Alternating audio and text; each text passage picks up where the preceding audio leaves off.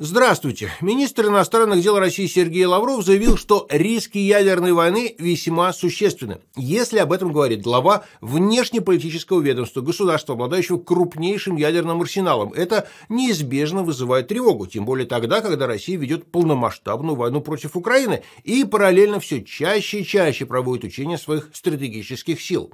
Однако психологический эффект закамуфлированной угрозы Запада, на который, вероятно, рассчитывал Лавров, несколько смазан. Дело в том, что Россия далеко не впервые напоминает, что ее атомные бомбы с ракетами не имеют аналогов, а риск их применения как никогда высок. Так, например, в 2019 году об этом предупредил второй человек в российском МИДе. В 2018 году лично президент Владимир Путин. В 2011 тогдашний начальник российского генштаба.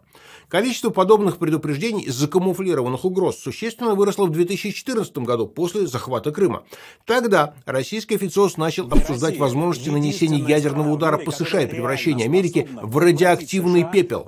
Это были не просто фантазии неумных журналистов. Сам президент Путин заявил о том, что был был готов отдать приказ на применение ядерного оружия, если бы страны Запада решили помочь Украине защитить территориальную целостность.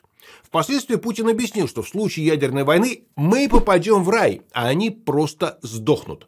Тут важно добавить, что именно при Путине Россия существенно понизила порог применения ядерного оружия и прописал аж четыре сценария, при которых это возможно. В России идею ядерной атаки обговаривают открыто, рассуждая о том, как новая российская ракета может уничтожить Нью-Йорк или Великобританию. Эту тему много лет с восторгом обсуждают российские пользователи соцсетей. Понятно почему. Размеры ядерных арсеналов – это единственное, в чем Россия имеет равенство США. Самое опасное, и это важно подчеркнуть, в России ныне принято считать, что в ядерной войне возможно победить, и что атомная бомба – это обычное оружие, а не оружие судного дня. А как в Америке? В США также есть стратегия применения ядерного оружия. Предусмотрено, что оно может быть использовано для нанесения ответного ядерного удара. В США, естественно, есть отдельные радикалы, которые способны говорить о возможности применения ядерного оружия. Однако это не позиция политического мейнстрима, президента, госсекретаря, министра обороны.